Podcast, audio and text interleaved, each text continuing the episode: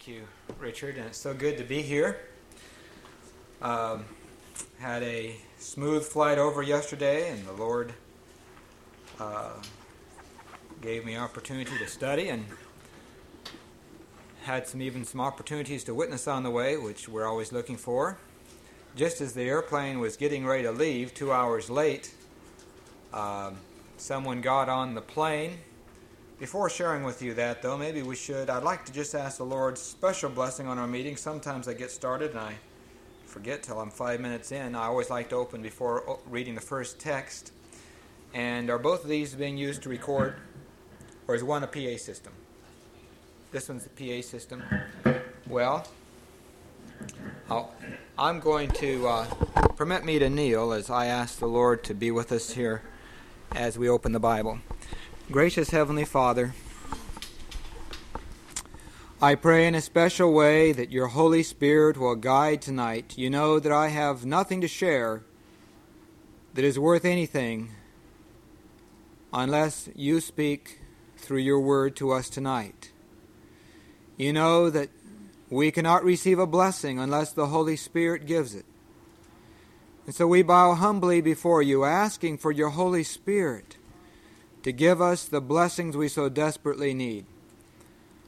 Lord, I am sure that there is at least one soul, maybe many, who because of tonight will be in heaven or not be there, depending on how we receive the word that you have for us. I pray for those who listen to the message on tape Help us to realize the seriousness of life and eternal life, and that this life is soon to end. And if we are not ready for heaven, we have, we have lost everything. And so, Lord, I pray that you will help us tonight to have our eyes opened, not just to the things of this life, but to eternity and how it is that we might that we might be saved. We pray in Jesus' name. Amen. I'd like to share tonight how it is that we can be saved, and I'd like to look over five steps to salvation. As I was saying, as I was getting on the, as I was waiting for the airplane to take off from Newark, New Jersey, to uh, Gatwick, uh, we were two hours late, and an hour and a half after we were supposed to take off, someone got on the airplane. Evidently, they were looking for a way to London from New York, and so they came, and this plane hadn't left yet, so they bought their ticket and got on and sat down. About 20 minutes later, though, the ticket agent came and called his name. And uh, of course, there's a lot of people on there, 747. But he just and it was full, but he happened to put his luggage right above right above where we were sitting. Although he was sitting someplace else, he had to find a place to put his luggage. So he came right by where we are, and he was ta- they were talking and he said, My uh, uh, credit card is bad. He, he said, It's a very bad credit card. So after he left, the steward um, got on the PA system and said that he had used a stolen credit card for which he had already collected $20,000 of, uh, of uh, charges, and the police were there waiting for him. Well, you know, we don't always get caught in this life. He happened to get caught. But I want to tell you whether we get caught in this life or not, the wages of sin are sin sin uh, does not pay, does it? At least it doesn't pay good. It pays bad. As somebody said, the wages of sin is death, isn't it? There is a record being taken of our lives. I wish that our eyes could be opened every morning as we get up to see that there is a recording angel a recording angel that is recording our thoughts, our words, our deeds for that day. And someday our life record has to be met again, doesn't it? Unless those sins have been washed by the blood of Jesus, unless they've been overcome. We have a television program in the States, and one uh, evening, we're on Thursday evenings, lady called up just before the television program and she said, How do you overcome something that you can't overcome? I talked to her for a little bit and I finally asked her, I said, Is what you're struggling with something that affects your family? She said, Yes, it does. I said, Are you committing adultery? She said, Yes, I am. I said, You love your husband? Oh, she says, I love him very much. I said, You have children? She said, Yes, I have two children. I love them too. I said, Well, you know, the Bible says you cannot love two masters. You're going to eventually love the one and hate the other, or serve the one and despise the other. You, you're going to end up one day in divorce if you continue. She says, I know that. And she says, I don't want that to happen. But she says, I've tried over and over to break this relationship. She said, I can't. She said, I had a, my 11 year old daughter died a couple years ago. And I came to work, and the man at work that I work with, he had had a similar experience. His daughter had died just shortly before. We had something in common. He sympathized with me. And I shared with him uh, some of my heart. You know, there's a reason why Ellen White says we should go to women should go to women counselors and men to men. Because when we share what's in our heart, there's a bond that is formed, isn't there? And so there was there. Now, she never intended for anything to happen, but as time went on, day after day, that bond grew closer and closer until they did things they never dreamed they would do. I'll tell you, dear friends, all of us will end up doing things we never dreamed we would do if sin takes a hold, won't we? All of us will. I remember Dwight L. Moody was walking down the road one time and there was a drunk in the gutter and someone pointed him out to him. He said, There but by the grace of God lay I. I want to tell you, friends, as we look at the sinner, except by the grace of God, that's right where we are, are ourselves, isn't it? But um, she said, I've tried and tried to quit. And she said, He's married and he wants to quit too. He's gone to his priest. Is there any hope? Dear friend, is there any hope for someone who wants to quit sinning? You know, sad to say today, there are many people who say, Oh, don't worry about it, just keep on. God understands you can't quit sinning, just keep on sinning. Now, they may not say that in adultery, but they say it with a lot of other sins, and if it's with that, it would be with any sin. How do you say that some sins are bad and some sins are good? You know, that's what some people want to say. These sins, well, maybe God has power to overcome these sins, but these other sins, they're not so bad, and you can't overcome them anyway. There's a whole lot of people today that are saying that you can't overcome sin. And therefore they say, don't worry about it because uh, God, God won't worry about those sins. God died and, and He's merciful and, and uh, He will overlook those sins. Now, can you imagine how wonderful that would be to the husband to go and say, listen, your wife is committing adultery and running out on you, but don't worry about it. God doesn't care about it. She can go on and continue doing that. That wouldn't be very good news for her husband, would it? Listen, it's not very good news for her either because she wants to quit. Thank the Lord. Now, what I want to look at tonight is how can those quit who want to quit? If those, if people don't want to quit, there's not much hope, except there is hope. We can ask God if we're willing. We can ask God to make us willing for Him to help us quit, can't we? We can ask Him to change our, our hearts, to change our desires. That's called conversion, of course.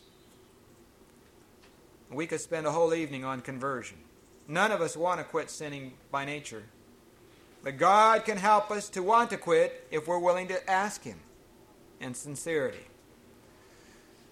But you know, there came a time when Paul had had that much of a conversion experience over in Romans 7. He wanted to quit very badly. Now, the unconverted man, he doesn't want to quit. The man who's totally unconverted, he's happy in his sins. Paul said, There was a time when I didn't even know I was a sinner. But then when the Holy Spirit came, my eyes were enlightened. I saw the law and I saw that I was a sinner. The law said, Thou shalt not covet, and I found that I was a covetous man. And so I said, the law, when the law came, sin revived and I died. Now, Paul was touched with the Holy Spirit. He had a type of conversion because he came to the place where he abhorred sin. Now, dear friend, that is not natural to abhor sin. That is the work of, of the Holy Spirit. That's the work of grace to abhor sin. Paul came to the place where he abhorred sin, but he couldn't quit sinning. And he says, I find then another law in my body that when I want to do what's right, I can't do what I want to do. Instead, I end up doing what I don't want to do. Isn't that what Paul says in Romans 7? Now, you know what some people say? Well, I guess if I really want to do what's right, but I can't do it, well, then it's okay. That's what Desmond Ford said. That's what a lot of other people are saying. But that's not what Paul said. Paul recognized whether he wanted to do what's right or not. If he, did, if he continued to sin, he was a lost man. It was just the chapter before where he says the wages of sin is death. So he closes the chapter by saying, Oh, wretched man that I am, in verse 24. Oh, wretched man that I am, who is going to deliver me from this body of death? This body that is going to, to die because, it's, because it is committing sins. Oh, thank God that, the, that Romans doesn't end with Romans 7. I have heard preachers, I think sacrilegiously, preach sermons on Romans 7 and end with verse 24. I heard a well known Adventist preacher. I was listening to him on the radio,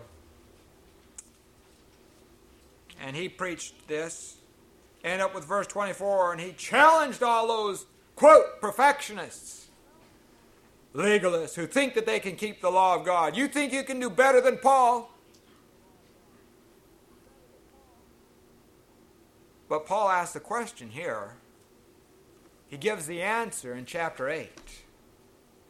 How can someone read Romans 7 and not read Romans 8? I don't know and call themselves theologians. They're certainly not theologians. They're not even any kind of a Bible student. You don't ask the question without reading the answer, do you? The answer comes in chapter 8.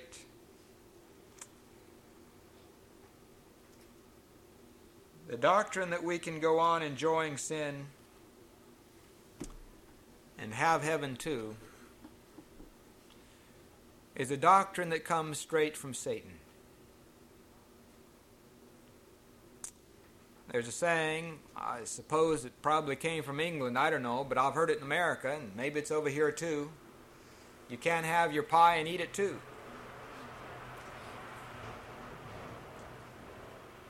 You can't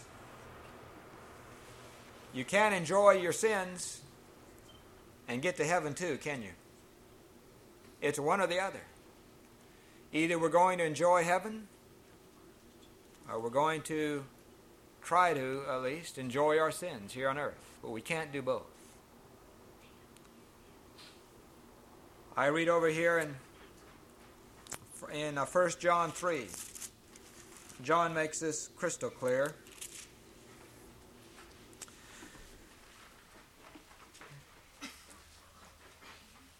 He says in verse 6 Whoever abides in him does not sin. I'm reading from the New King James. I've grown up with the King James, I like the King James best. I've just started using this for evangelism purpose, and I always forget to walk up here with the old. But anyway, it's almost the same except for a few words. So follow with me, if you will. I'm not trying to promote any different version. But he says, Whoever abides in him does not sin. Whoever sins has neither seen him or known Him. We don't know God, at least not, we don't really know Him inside of our heart if we're continuing to sin. Because God will not abide in a heart where sin reigns. Will He? We don't know Jesus unless He's within. You, you know, I know who Margaret Thatcher is, and I know who Ronald Reagan is. I know who a lot of other people are but I don't know any of them. I don't really know them. There's a lot of people who know who Jesus is, but they don't know him. The Bible says those who sin do not know him because he's never come to live with them yet. Verse 7 says, Little children, let no one deceive you. He who practices, or the Old King James says, doeth, he who practices righteousness is righteous. The one who is righteous, now you know, this is so simple. It's so simple that even the kindergarten child can understand it. It's too simple for the theologians, that's the problem. It's so simple, it simply says, the one who does righteousness is the one who's righteous. Now, why does the Bible need to tell us that? Because the Bible knew, God knew, that there were some very subtle te- deceptions that Satan was going to bring into the world. Some crazy deceptions that said that righteousness has nothing to do with being righteous. Now, how could anyone fall for some crazy philosophy like that? And yet the whole world has fallen for it. People put it in such fancy jargon, such nice words. But the Bible makes it so crystal clear it is he who practices righteousness that's righteous. That's so simple. It's like falling off a log. Anyone can understand this. It is he who practices righteousness that is righteous. He who sins, it says in the next verse, is not righteous. He is of the devil. Oh, I tell you, the Bible speaks awful plainly sometimes, doesn't it? It doesn't want us to get mixed up. I'm afraid if we got up, unless the Bible had said and we said something like this, someone would really think we're speaking awful harshly. But the Bible simply tells the truth. Those who sin are of the devil. Those who are doing what is right are righteous. It does not say that those who are somehow accounted righteous in heaven are righteous, even though they're going on sinning on earth. No, no. It is those who are doing what is right that are righteous. Isn't that simple? And that's what the Bible teaches. But I want you to notice this it says, don't let anyone deceive you on this. You know, when the Bible gives a warning, it gives it for a purpose. The reason the Bible warns us not to be deceived on this is because there will be a deception on this. That's simply the reason. Again, the Bible is so simple. It tells us not to be deceived if there's going to be a deception. I tell you, this is the first great deception that Satan brought in the Christian church. That's why John was dealing with it. It was already here in his day. And it pervaded Christianity. After Protestantism arose, it was quelled for a while, but soon it came back into Protestantism just like it had been in Catholicism. In Catholicism, you know, if you went and killed a Huguenot, well, you could commit all the sins in the world, but you were still righteous. Martin Luther says, no, that's not right. But soon the church became worldly and liberal again, and we needed a new religion that would allow people to go on with their worldly lusts and desires and practices and still get into heaven, or at least think they were. But the Lord raised up John and Charles Wesley, and they came out and brought us back to the fact that if you're going to be righteous, you have to do what's right. It's so simple. But that soon faded, and finally, God raised up a whole church to give this message to the world. We find over here in Revelation 12, verse 17 the dragon was enraged with the woman and went to make war with the rest of her offspring who keep the commandments of God. Those who keep God's commandments. These are called the saints over in chapter 14. It says, Here is the patience of the saints. Here are those who keep the commandments of God. Not those who have somehow think they're righteous while they're going on sinning. You know, the Bible talks about those people over here in, in, in Matthew 7. This is talking about Seventh day Adventists and everybody else who, is, who thinks that you can get to heaven while breaking the law.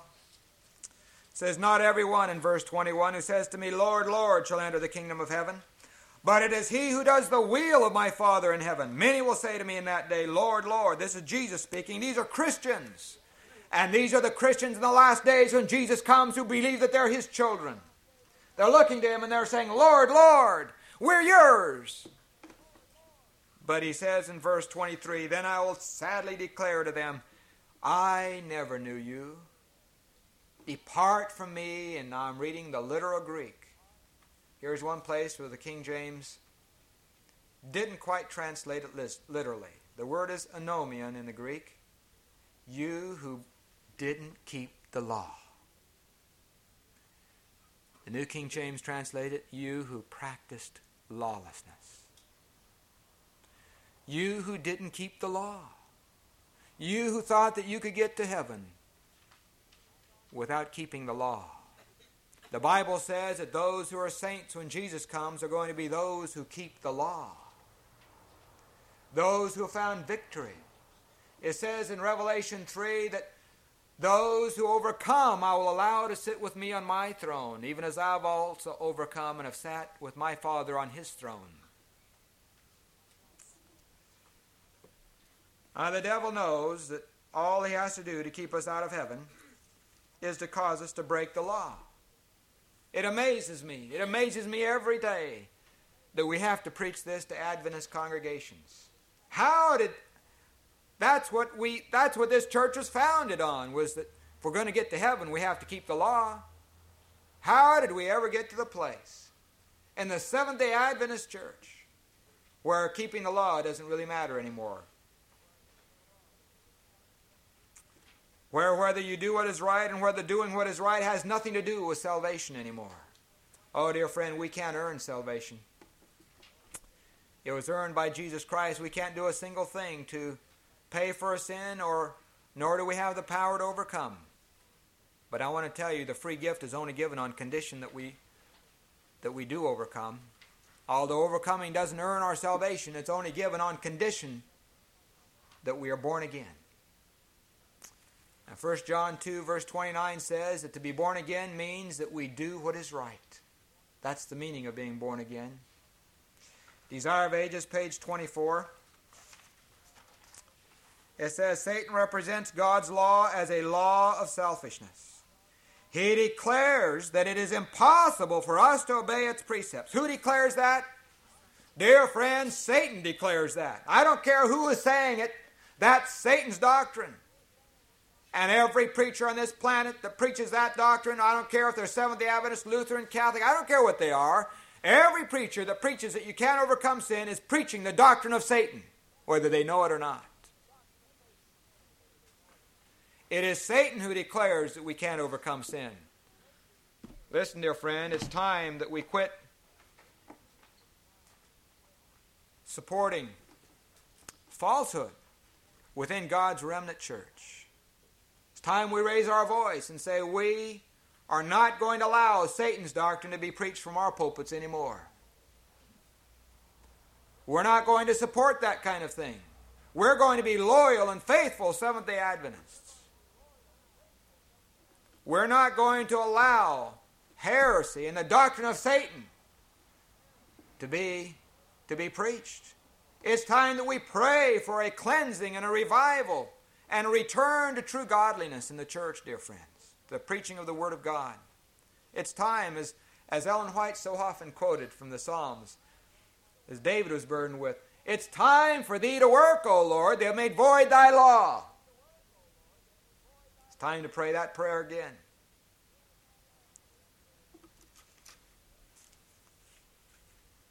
Well, is there power to overcome sin? Dear friend, we must overcome sin. I read in Review and Herald, August 19, 1890, this statement by Ellen White Those who would be saints in heaven must first be saints upon the earth. For when we leave this earth, we shall take our characters with us. Where is it that our characters must be developed? They must be developed here. Do we have to overcome sin? No, we don't have to overcome sin. But, dear friend, the penalty for sinning is still the same as it was in Paul's day it's death. If we want to get to heaven, if we want to have eternal life, we must overcome sin. Oh, but somebody says, How? How do we do it? That's what I want to look at over the next several minutes. I want to look at the five steps necessary to overcome sin. You might like to take some notes on these five steps. How is it that we can realize this wonderful experience of victory over sin. Now, I'm not talking about an experience where we're no longer tempted or where we can't fall anymore. Listen, dear friends. Even Jesus was tempted. In fact, he was tempted more than any of us, wasn't he? And we draw near to Jesus, we still have our fallen nature that is has the same clamors and weaknesses that we that we have now. But we have a, a new spirit working within us. It's the Holy Spirit.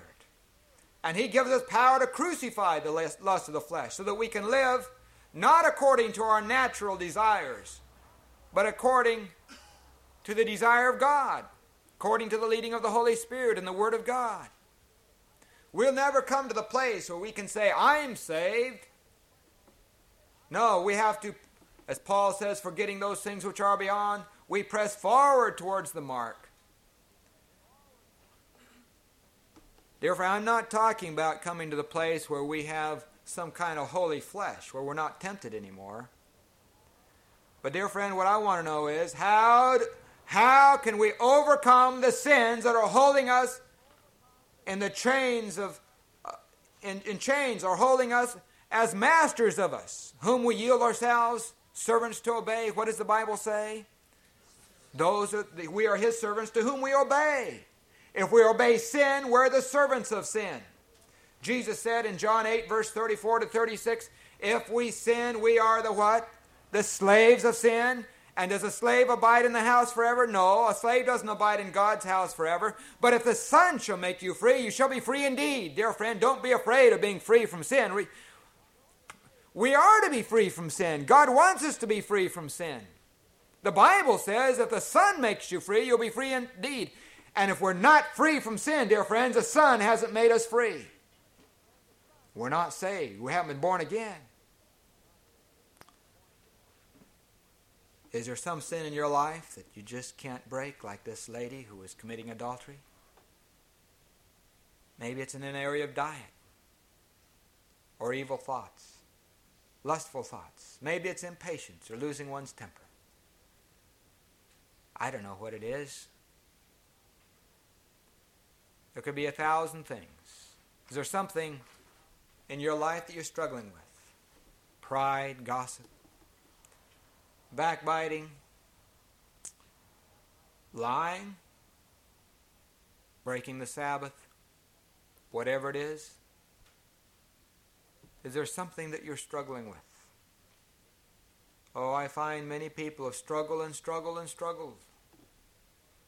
Oh, I have good news for you, dear friends. There is victory through Jesus Christ. I want to look. That's what the Bible story is all about. I want to look at the five steps how we can overcome sin. The first one I'd like to look at, the first step I'd like to look at, is found over here in Mark 9, verse 23.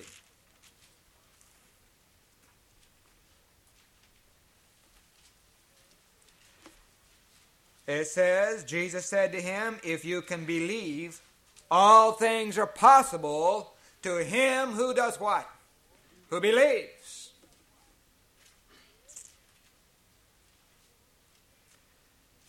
Now, if you look at the steps presented for salvation in the Bible, I don't care if you go to 2 Peter 1, where it gives the different things, where you add this to this to this, or if you go wherever you go, you always find that belief or faith is the first step.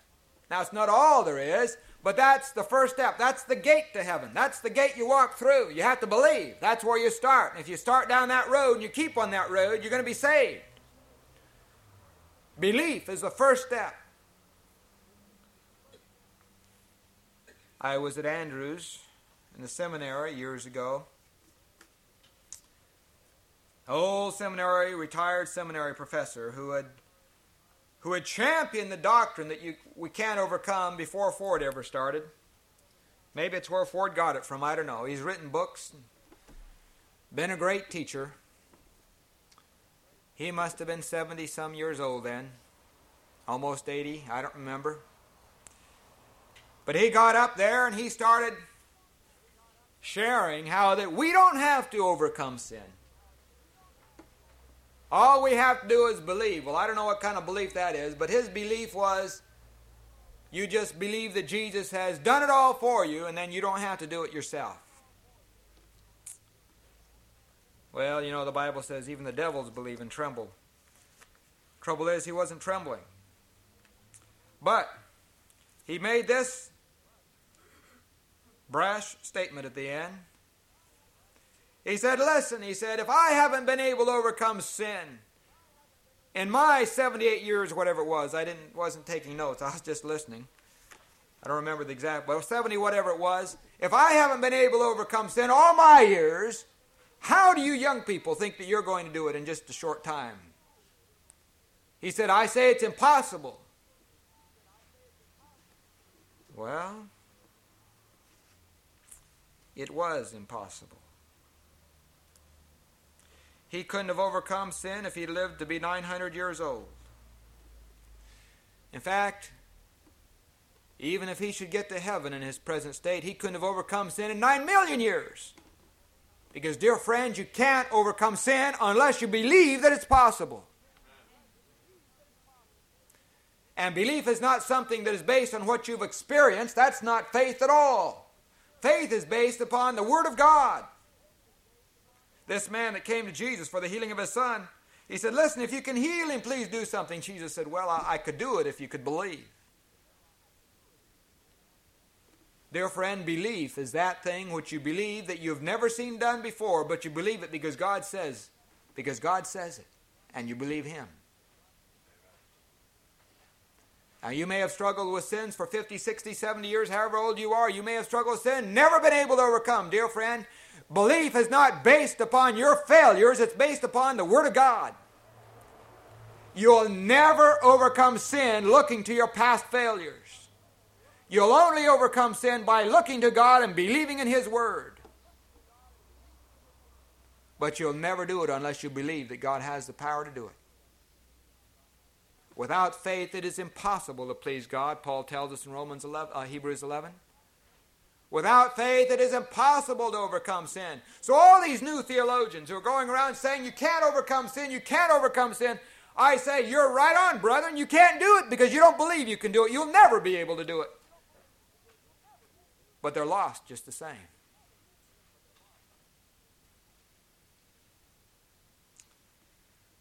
Well, belief is the first step, but it doesn't end there. No, the Bible gives us some other steps. If you're taking notes, let's go on to step number two. Step number two, I don't know if this is the right order. Maybe I have two and three turned around. I probably do, but just happens to be the way I jotted them down, so it isn't the particular order the Bible gives. It doesn't say 1, 2, and 3, except for number 1 is number 1. The Bible tells us that. Well, for number 2, we got to study the Bible, the spirit of prophecy. There's power in the Word of God. Paul, uh, David says, Thy word have I hid in my heart that I might not sin against him. When Jesus was tempted in the wilderness, he said, It is written. And through that word, the devil was was chased away and he overcame. Dear friend, there is power in God's Word. There is all the power here today there was at the creation of the world. As it says in 2 Thessalonians 3 that, or 4, that he spoke and the light shone out of darkness. It's referring to the first day of creation. It applies it to the Christian life. How God speaks and light shines out of darkness today, just like it did back there at creation. Dear friend, what made that light to shine back there on the first day of creation? It was the Word of God, as it says in Psalms 33. He spoke and it was done. He commanded and it stood fast. By the word of the Lord were the heavens made. And, dear friend, that word has all the power today it had there in creation. By the word of the Lord. And that word is right here. Jesus said, unless you feed, in John 6, unless you feed upon this word, unless you chew my body, it says in the Greek, unless you masticate it, unless you chew it up and digest it, unless it becomes a part of you, you don't have any life in yourself. Dear friend, we've got to go beyond just believing. If we believe, that belief has got to lead us on to studying the Word of God and, uh, and claiming those promises. If you have your Bibles, look with me over here at 2 Peter 2 1, verse 4. You ought to have this. We ought to have this this verse in our minds because it is a key to overcoming sin. It says, By which have been given to us exceedingly great and precious promises. Promises, where do you find the promises? Oh, dear friend, they're found in the Bible. They're found in the spirit of prophecy. By which have been given to us exceeding great and precious promises, that through these you may be partakers of the divine nature, having escaped the corruption that is in the world through lust. Dear friend, it's through the promises, the Bible says. Jesus himself quoted the Bible to find victory over sin. Well, step number three is prayer. Turn with me over to Matthew 26 41.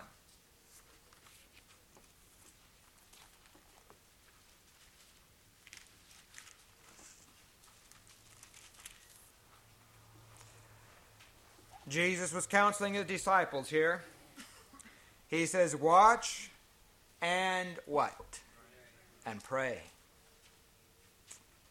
Step number three is that we must pray. You know, as Christians, we all know that we've got to pray, but I came to a startling realization some years ago.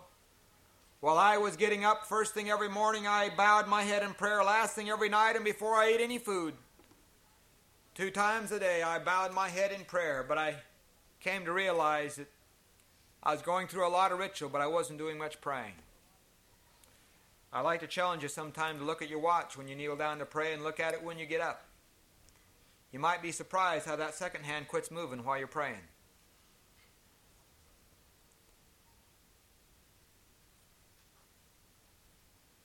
Two minutes is often a long time for those who've been Christians for many years. You know, a young boy or young girl calls up their boyfriend or girlfriend. Why, two minutes is no time at all because they have a budding little appreciation for the other person. Now, dear friend, as our appreciation and love grows for God, that time is going to increase in prayer. But somebody says, How do we pray? That's what the disciples said in Luke 11. Lord, teach us to pray. We don't know how to pray, but we notice when you pray, things happen. Jesus began to teach them to pray. One of the first principles he taught them to pray in verse 8 is that we have to persist in prayer. I've learned that we learn to pray by praying, just like you learn to swim by swimming. When I finally realized I didn't know how to pray, I began to set aside an hour every morning just for prayer. And I thought, what in the world do I do for an hour in prayer? But listen, I stayed there for an hour in prayer, morning after morning after morning, until I learned how to pray by God's grace. With the Bible open before me. But you'll never have that time to learn to pray unless you set it aside. You got to plan it in your schedule. You know, it's an amazing thing the way time works. For some reason, you can't get up five minutes before work and have 20 minutes to pray. Just the way time goes, you know. And Satan so arranges things that once we miss prayer in the morning, he so fills up our time that we never find time to put it in. That's his plan. Listen, it's worth, worth the devil's plan. Just to invent things, just to keep up five minutes here and five minutes here and 20 minutes here and 20 minutes and three minutes here, just to fill up the day. Listen, he's got his whole work is to keep us to, from being saved. If it's a matter of losing a little boat while you're working on an engine, or can't not being able to find something that you're trying to, uh, you know, uh, spilling something in the kitchen floor that takes you five minutes to clean up or whatever, it doesn't matter. Satan can bring things all day long that can just keep you doing things so you don't have time with the Lord. And he'll do it if you don't if you don't spend time with God the first thing. And so Jesus says, Watch and pray lest you enter into temptation. The spirit indeed is willing, but the flesh is weak. Desire of Ages, page 688. Ellen White comments upon the disciples' failure when they all fled from Jesus, especially Peter.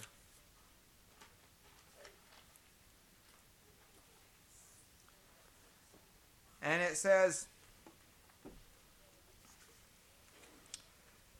They had prayed as they heard the strong cries of the sufferer. Jesus asked them to pray, and they, they did what he told them to do. At least they tried to, and they did it for a little while.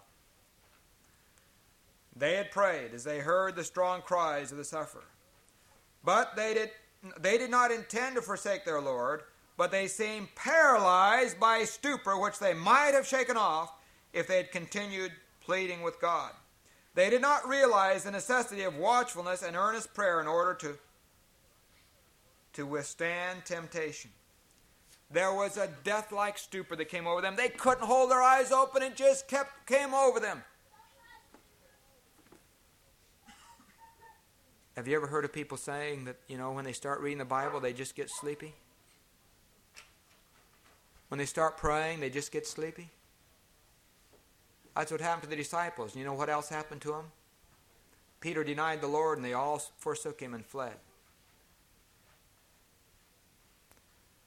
Dear friends, if we will persist with all our might, we can overcome that stupor. That is, if we don't wait till 11, 12 o'clock at night. If we get our sleep and get up in the morning and eat right so we're not stuffed, you know, getting our exercise and all. You can do everything, though, and still get sleepy because Satan will bring it. But if you persist and are determined to make God's Word the first and ask the Holy Spirit to come and enlighten your mind, you can overcome that sleepiness. Well, we've looked at three steps, and there's two more. There's a lot of people who say there's just two steps. That's all there is. You read the Bible and you pray. You know, that's a big philosophy here. It's gone all around the church now last few years. Venden has championed that philosophy. And I, I love Maury Venden. But this has become a very popular teaching. If you will read the Bible and pray, God will do everything else. Well, I say, no, you got to believe. Okay, let's throw that in. So there's three things believe, read, and pray. Well, that's more than most are saying, but Nevertheless, let's give them let's let's go one step farther. Dear friend, you can believe and you can read and you can pray and you can pray and read and believe all your life and you're going to be lost unless you go to the next two steps. Somebody says, "How can there be any other steps but that?" Once I've done that, God has to take over and God does everything else. If I do anything after that, that's works. Let me read you something here in Steps to Christ, page 47, right at the bottom of the page. It says, Desires for goodness and holiness are right as far as they go, but if you stop here, they will avail nothing. Many will be lost while hoping and desiring to be Christians. Now, the next sentence does not say that they don't read the Bible and pray. That's not the point. They do not come to the point of yielding the will to God. They do not now choose to be Christians. Dear friend, the next step is that you must surrender. Reading the Bible, you can read all your life and you can pray all your life. But beyond that, sometime you have to come to the place where you crucify the flesh and you surrender your will totally to the Lord. You know, the priests and Pharisees, they prayed and they studied and they memorized all their life, but they crucified the Son of God. I read here on page 47 Many are inquiring, How am I to make the surrender of myself to God? Your promises and resolutions are like ropes of sand. You cannot control your thoughts, your impulses, your affections. What you need to understand is the true force of the will. This is the governing power of the, uh, in the nature of man, the power of decision or of choice. Everything depends upon the right action of the will. The power to choose God has been given to men. It is theirs to exercise. You cannot change your heart. You cannot of yourself give to God its affections, but you can choose to serve Him. I want to tell you this is another great doctrine that is keeping people, that is causing people to be deluded and thinking they're saved when they're actually lost. You can read the Bible all you want to read the Bible, dear friends. You'll never be saved if you don't. But, dear friend, after and above and beyond that, you've got to come to the place where you choose to serve God with all your heart, soul, mind, and strength. Isn't that the first and great commandment to love the Lord with all your heart, soul, mind, and strength? I read here in Desire of Ages, page 477 In the work of redemption, there is no compulsion, no external force is employed. Under the influence of the Spirit of God, man is left free to choose whom he will serve. In the change that takes place when the soul surrenders to God, there is in the highest sense of freedom. The expulsion of sin is the act of the soul itself. God does not crucify your flesh, He'll give you the power to do it. Now, somebody might think the surrender comes first. No, you can't surrender of yourself, you have no power. The first step is to come to God just as you are. Don't wait to get any better. If you wait to get better before you come to the Lord, you'll wait all your life. You will never come. You have no power in yourself whatsoever to make yourself better. You have to come just as you are and get down on your knees and open the Bible, believe and surrender. The first three steps, dear friend, is to believe and to read and to pray. Unless you do that, you will never be able to surrender. But, dear friend, after you do that, you must go on to the next step, which is to surrender. You know, let me finish reading the statement on page 466. We have no power to free ourselves from Satan's control, but when we desire to be set free from sin, in our great need, cry out for a power out of and above ourselves. The powers of the soul are imbued with the divine energy of the Holy Spirit, and they obey the dictates of the will in fulfilling the will of God. I'd like to our time is about up. But I'd like to just challenge your thinking on one little thing here.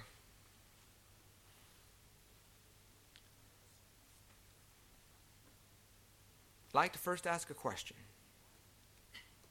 Why did Judas choose to follow Jesus?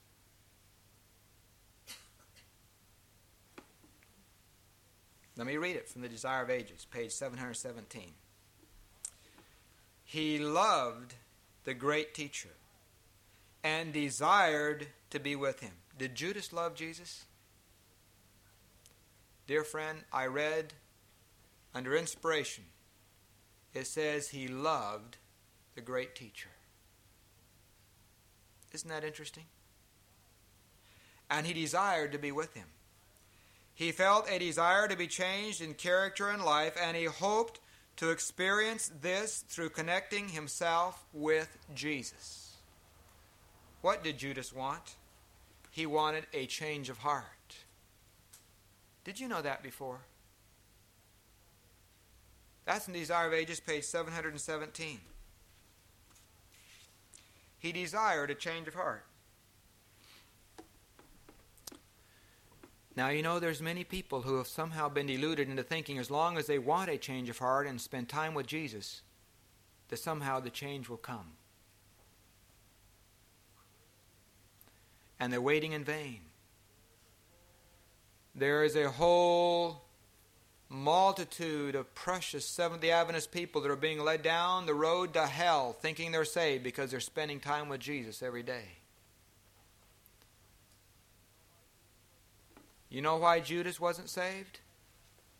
It wasn't because he didn't spend time with Jesus. He spent he spent all day with Jesus every day, day after day. He was with Jesus all day long. He was listening to the words right straight from his mouth. We have to read it in the Bible, but he listened to he himself speak the words. He went with him, he traveled with him, he lived with him, he ate and drank with him, he slept with him. Everything, he was right there, and he wanted to be changed. What more can you ask? But there is one thing he didn't do, dear friends. It says that Jesus endowed him with power to heal the sick and cast out devils. He even had power to work miracles. Judas did. But, oh, you know, that changes the whole thing when you find that little word, B U T, but. But. Judas did not come to the point of surrendering himself fully to Christ. Dear friend, is there something that we have to do beyond just studying the Bible and praying? Now, we're not going to have any power if we don't. But I want to tell you, dear friend, we have got to go beyond studying the Bible and beyond praying. We've got to come to the point where we surrender fully to the Lord Jesus Christ, where we give up the sins of our life. One sin persistently cherished will eventually neutralize all the power of the gospel. Now, I know I've gone a little over, but permit me, because we're dealing with things of eternal life here, to read a couple quotations here from the Desire of Age, uh, from Review and Herald, April 1, 1890. The pleasing fable that all there is to do is to believe has destroyed thousands. You mean you can be destroyed by thinking that all you have to do is believe? It's destroyed thousands. It's doing it today. It's doing it in the Adventist church. Because they call that faith which is not faith but simply a dogma. Man is an intelligent, accountable being. He is not to be carried about as a passive burden by the Lord, but is to work in harmony with Christ. Man is to take up his appointed work in striving for glory, honor, and immortality. God calls upon men for the use of every talent he has lent them, the exercise of every power he has given. For man can never be saved in indolence and disobedience. On April 8th, the next week, she continues on. She says they must have indomitable energy if they want to be saved. Now, we don't have it. God will give it to us, though. As they see their defects, they should seek the aid of the Spirit of God to enable them to have moral strength to resist the temptations of Satan and to reach the perfection of the standard. Well, I could read more. Now, dear friends, I want you to note that there is there is a work for you and I to do. Same work that Jesus had to do as, as recorded in Isaiah 7 15, 14, and 15. We have to refuse to do what's right, wrong and choose to do what's right. We have to, after we receive power from God, we have to stand up and say, By God's grace, I am going to refuse to sin. I'm going to choose to do what's right. Because God's not going to do it for you, dear friends. Oh, I wish I had an hour on this one topic. I could tell you story after story. Ellen White one time was asked to pray for a man. He was paralyzed. She says, No, I must seek the Lord first. It was an anointing they wanted her to do. And so she sought the Lord, and the Lord showed her in vision. She says, He said, No, don't anoint this man because I can't help him. What? You can't help him? No, I can't help him.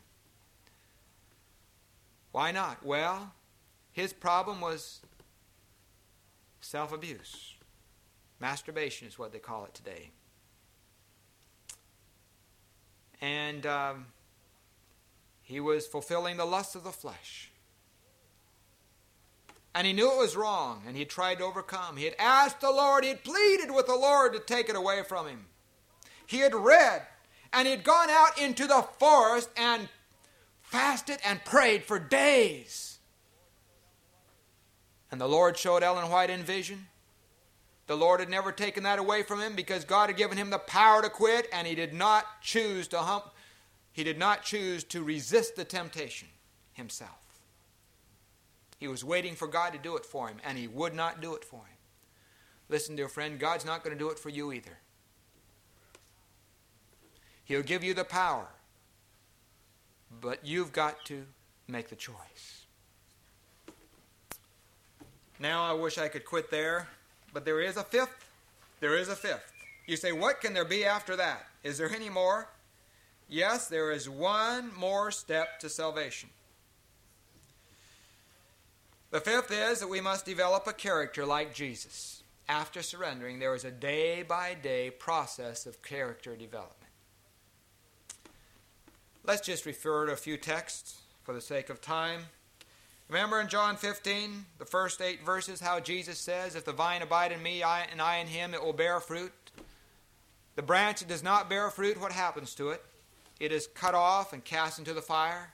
But if it bears fruit, my Father will prune it so that it bears more fruit.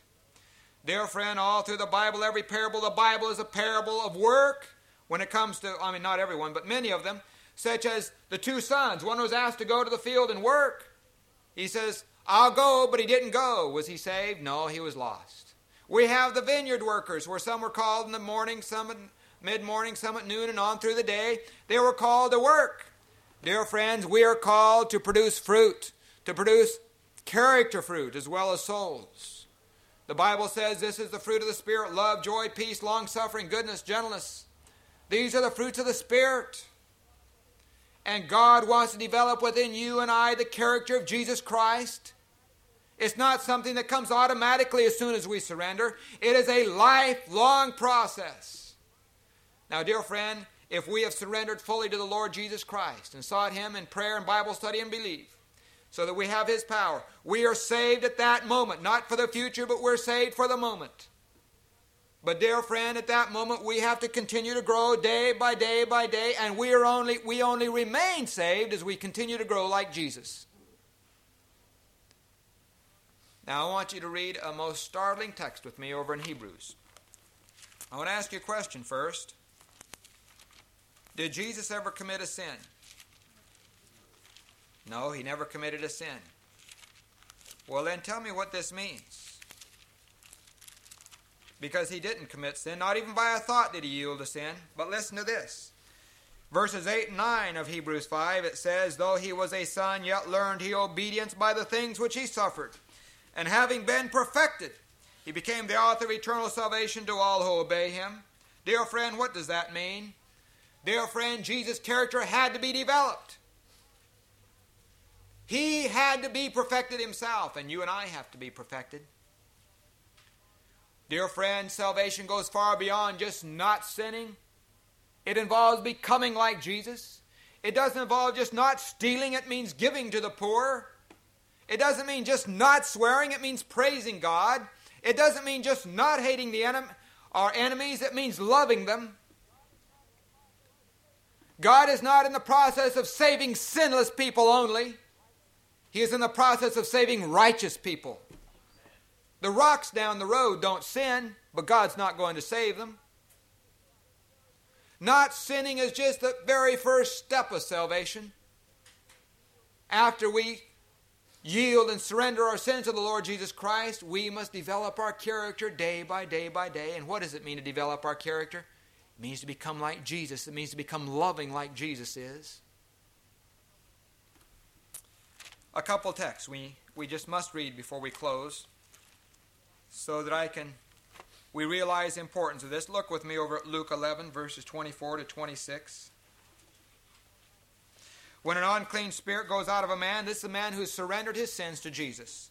And God has given him the power. This is the man that did the first four things. He believed, he studied, he prayed, and he surrendered. And the evil spirits were gone. He was cleansed from sin. Here's a man who was cleansed from sin. The spirit was gone. If you continue to sin, the spirit doesn't go. But this man, the unclean spirit, had left him by the power of God. And the unclean spirit goes through dry places seeking rest and finding none. He says, I will return to my house from which I came. He comes and finds it swept and put in order. The sins were gone, dear friend, but his character hadn't been developed. And what did he do? Then he goes and takes with him seven other spirits more wicked than himself and they enter and dwell there, and the last state of that man is worse than the first. The Spirit said, I got cast out last time. I saw I wasn't strong enough. But I tell you, it's not going to happen again.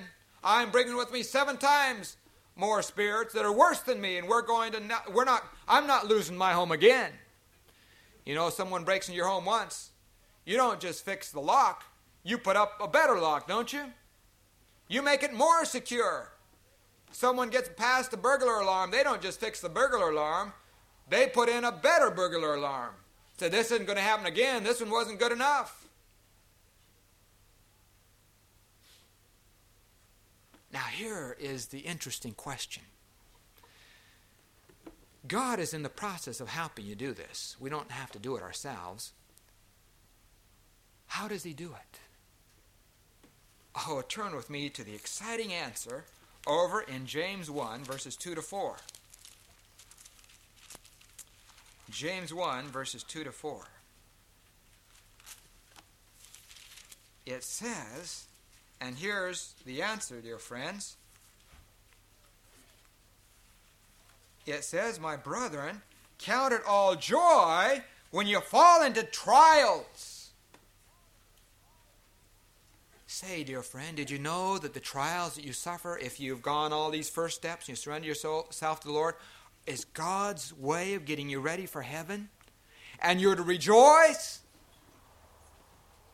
You know, that's one of the hardest things in the Bible to actually do. That's what the Bible says, and I think that we should do what the Bible says, don't you? We're not to call trials upon ourselves, but the Bible says when they come, says rejoice. Count it all joy, knowing that the testing of your faith produces patience, but let patience have its perfect work, that you may be perfect and complete, wanting nothing. One of the best chapters I know, in fact, the best chapter I know in the Spirit of Prophecy for Discouragement is a chapter in Ministry of Healing, fourth from the last chapter, called Help in Daily Living. She talks about how that many people get discouraged because after they surrender themselves to the Lord, they find that they have more trials than ever before. In fact, she says, they pray for Christ likeness of character. She says they find uh, they are surprised and disappointed to find themselves as never before confronted by obstacles and beset by trials and perplexities. They pray for Christ likeness of character, for a fitness for the Lord's work, and they are placed in circumstances that seem to call forth all the evil of their nature, faults are revealed of which they didn't even suspect the existence. they said, Here I'm trying to do good and I'm worse than I ever was before. You ever tried that? Had that experience? You yield to the Lord, and all of a sudden, you're losing your temper, and you didn't lose it before like that. Of course, you didn't have these same things happen. Somebody got you just the wrong place. And they wonder why? Why why is this happening to me? You want to know why? It says it is because God is leading them that these things come upon them. Interesting. Trials and obstacles are the Lord's chosen methods of discipline and his appointed conditions of success. Oh, I wish I could continue to read this. Often he permits the fires of affliction to assail them that they may be purified. Ministry of Healing, pages 470 and 471. Well, dear friend, if you'll put yourself into the school of Jesus, he'll bring you forth more than victor. But you know, he does it just like we do our school children. Here in England, when children go to school, I'm sure they do the same as they do in America. They learn math by having problems. Isn't that right? You know how Jesus teaches us character growth? By giving us problems. That simple. And so God allows some problems to come into our life where we have to look away from self to Him. Man's extremity is God's opportunity, it says in Acts Apostles 147. Sometimes God brings us to the Red Sea, where there's mountains on either side and the enemy behind us and the Red Sea before us, and we say, God, I'm done for. But that's when our faith increases. We have to look to the Lord. It either increases or we fail. Dear friend, God died that we might be in heaven. That's His greatest desire. He'll do anything to see that we're saved. If we will put ourselves in His hands, he has never lost a student yet, and he won't lose us. So the Bible says when you find yourself when you find yourself beset by trials, rejoice and count it all joy. I challenge you, dear friends, the next time you are tried to the utmost, by faith, say, Lord, thank you. By faith, rejoice. And you will find perplexities vanish in a plain path before your feet. You'll find God working your life as never before. Well, I hope that we have learned simply the simple steps of salvation. Let's review them. In school, you know, we try to review things so we have them down. We're not here just to be entertained. I want, I want us to apply these things. Let's learn them. What are the five steps? What was the first step we learned tonight? We must believe. What's the second one? We must study the Bible. What was the third one? Pray. The fourth one? We must surrender it all. What's the fifth one? We must develop the character, our character. We do that by rejoicing under trial and by following Jesus every step as he leads. Now, you know, dear friend, as you look at these, four, these five steps, I want to ask you are you, are you taking every step? You have to take them all. You can't leave a single one out. Is there a step that you haven't taken yet? Is there something you haven't surrendered? Are you spending time in Bible study and prayer? I'm not asking you to take all the steps tonight, but I'd like you to look at these five steps and see which one that you're not doing. Maybe you don't even believe, but it's time that you do. I'd like to ask you if there's one that you're not taking, I'd like to have you invite you to make a commitment that you're going to make a change in your life starting tonight. Because I'm going to tell you, if you don't do it tonight, when are you going to do it? There's no better time. The end is drawing nigh. Soon Jesus is going to be here. The signs all foretell that his coming is soon. I wonder tonight, I'd like to give you just a couple seconds in silent meditation for you to consider within yourself if there's one of these that you are not doing studying your Bible every day faithfully and the spirit of prophecy, praying not just for five seconds, but for 15, 20 minutes, a half an hour, whatever it is, daily. If there's some sin that you haven't surrendered, or whether you're not allowing your character to be developed through the trials that God sends, if you're not going on in character perfection day by day like Jesus did, is there one? Think it over.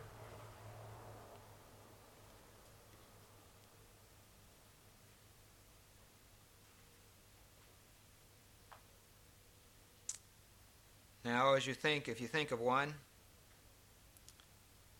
I'm going to be a salesman here because Jesus wants me to be. I'm going to simply give a sales pitch and ask you for Him to make a change in your life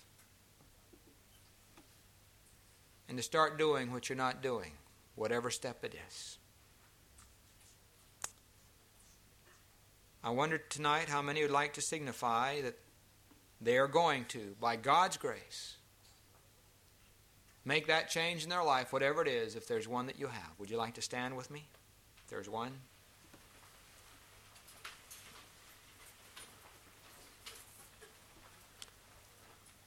Now, you know, our promises are like ropes of sand. You may decide you're going to be reading the Bible every day. You're going to turn over a new leaf. But unless God helps you, that promise won't be kept very well, will it?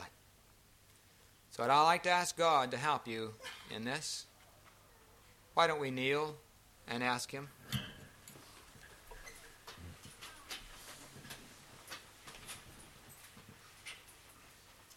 Gracious Heavenly Father, we are here to be saved, to be made instruments of your grace, and to be filled with the Holy Spirit.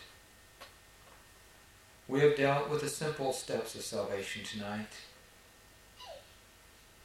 Lord, I hope, I pray that it's been made plain, that we understand. Because it's the most important science of all the earth, of all the universe, and that's the science of salvation. Now, Lord, we all want to be saved, and there's various steps, though, that many of us aren't doing. But tonight we have looked over and found the weakest part of that link, the weakest link in the chain. And we've made commitments to change. Some of us may have some things in our life we haven't surrendered.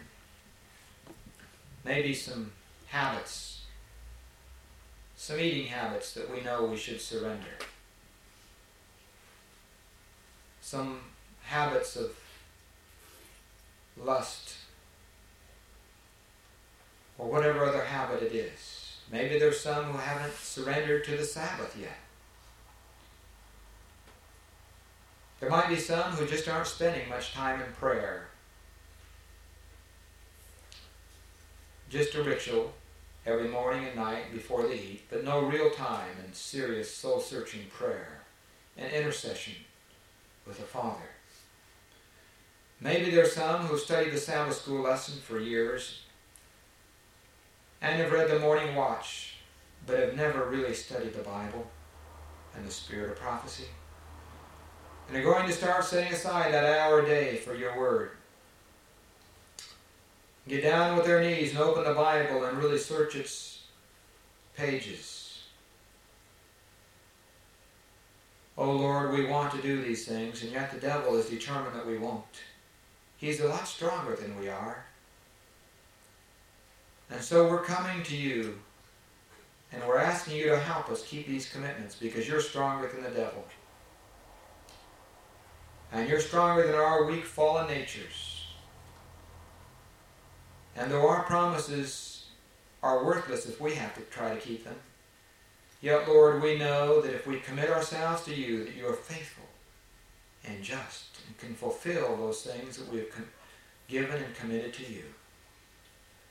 So, Lord, as we surrender these things to you and as we seek to cooperate with you, I pray that henceforth that our lives might be new, that we might be changed, and that we, when you come, we will not be disappointed, that we can look up. And with Job say, I've been tried, but now I've come forth as gold refined in the fire. Lord, I commit each soul here to you now for your care and keeping until that glorious day, which we believe will be soon. May not one be missing. In Jesus' name, amen.